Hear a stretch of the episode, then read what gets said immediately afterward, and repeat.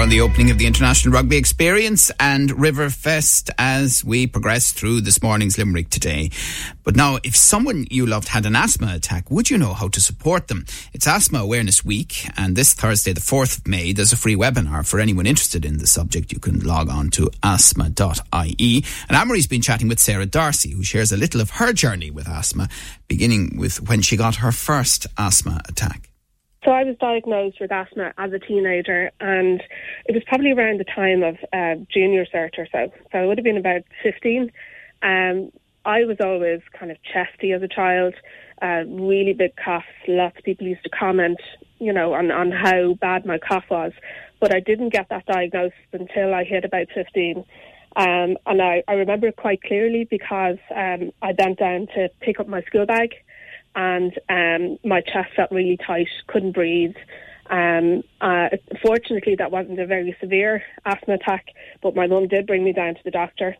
I think she was more surprised than anybody else when the doctor said, "Well, actually, Sarah has asthma." Um, she might have thought that I was trying to get out of school at the time, which, in fairness, could have been true, um, but but it was uh, it, it was asthma.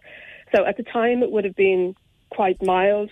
Um, it was kind of in the background, if you know what I mean. It, so I you didn't have it. that stereotypical clutching at your chest and not being able to breathe, and people very aware. It was it was a bit more discreet, was it? It, it was when I was a teenager, yeah. Mm. But um, my symptoms would have progressively gotten worse than into my twenties and my early thirties. So it's a bit like that cliche of the frog in boiling water. I, you know, I didn't notice how bad it was getting, and I suppose I didn't know that you could have asthma and not have symptoms every day. Um, you know, I thought it was normal to be wheezy every day, for other people to be able to hear me breathing, you know, for me to wake up hearing this weird whistling noise and realise that it was me. Um, and I would have used my, my reliever inhaler an awful lot. So that kind of built up until around 2017. And then I did have uh, quite a significant asthma attack then. Um, and I had that whole thing of, of uh, the, the, tightness in the chest, uh, constant coughing, not being able to catch my breath, feeling clammy, and my lips were turning blue oh, as well. Wow. And I was with my mum at the time, and she was really frightened by it because she just didn't know what to do. Um, so we ended up calling an ambulance, and I was brought off to the emergency department, uh, treated with nebulizers, and the doctor that I saw in the emergency department referred me to a respiratory clinic, but also suggested that I get in contact with the Asthma Society for support and help. And those two things, I think, really turned my life around, turned the quality of my life around. So, just to be clear here, you can have a diagnosis like that, and I would have presumed then you were put on some kind of treatment at that point. No, I would have had uh, reliever inhalers um, as a teenager. So the blue inhaler that most people would be familiar with. Um, and then kind of into my 20s, then I was put onto the brown inhaler, the preventer inhaler. But looking back with hindsight, I wasn't taking it properly. You know, oh, I don't right, know yeah. if I, that I was taking it consistently, that I was taking it every day you know, in my 20s in particular, there would have been times when I thought, well, okay, I'll skip, I'll skip a dose today and that'll make the medication last a bit longer, that kind of thing. Um, and it, it, it kind of ends up being a vicious cycle because then you need more medication because your symptoms are not getting better.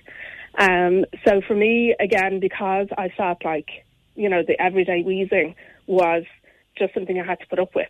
I didn't realise that I needed maybe different medication or more medication. You had somewhat, I mean. you had, I suppose, become somewhat immune to your symptoms. Yeah. Really, it's yeah. a lot going over a long time as well. So, when you did get in touch with the support that was there, what difference did it make to you, and what kind of support did you get? So, I got in contact with the nurses on the Asthma Society's advice line, and we talked through what had happened and they helped me to understand what had happened um, in kind of layman's terms. And um, also the medication that I had been taking and what I had to take as a result of that particular asthma attack, um, how to take it properly, and the importance of taking inhalers, the, the preventer inhalers every day.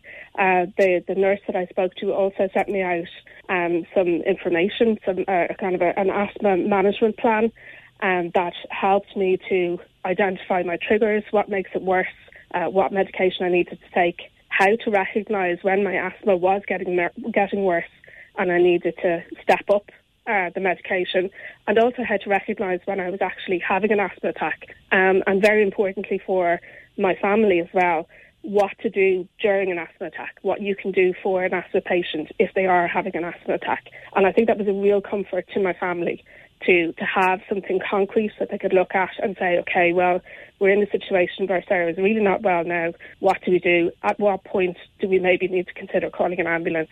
And you know, I've been fortunate that I've never had to be admitted to hospital, but I have had to call an ambulance maybe five or six times since 2017. Uh, but luckily for me, you know, my asthma has improved so much that um, you know, I regularly will have to check my reliever inhaler to make sure it hasn't expired because I, I don't use it up anymore. You know, okay. I'll, I'll, actually, I'll, you know, today I checked my uh, my inhaler and um, it had expired, so I had to get a new one because it's about a year since I've had to use it. To, had to use the reliever inhaler, um, and my job these days involves training, uh, giving presentations, and that could be for talking for an hour at a time, up to three and a half hours at a time, and I wouldn't be able to do that if mm. my asthma wasn't well controlled. That's Sarah Darcy there chatting to Anne Marie about Sarah's journey with asthma. It is Asthma Awareness Week, and on Thursday, the 4th of May, there's a free webinar for anyone interested in the subject by logging on to asthma ie. And uh, I know that uh, as somebody who suffers from hay fever and I've got the antihistamines going at the moment, as I will for most of the summer, I can only imagine how difficult it is if you have asthma at this time of the year and if you're subject to hay fever issues as well. Your views, your news, your Limerick today with Joe Nash.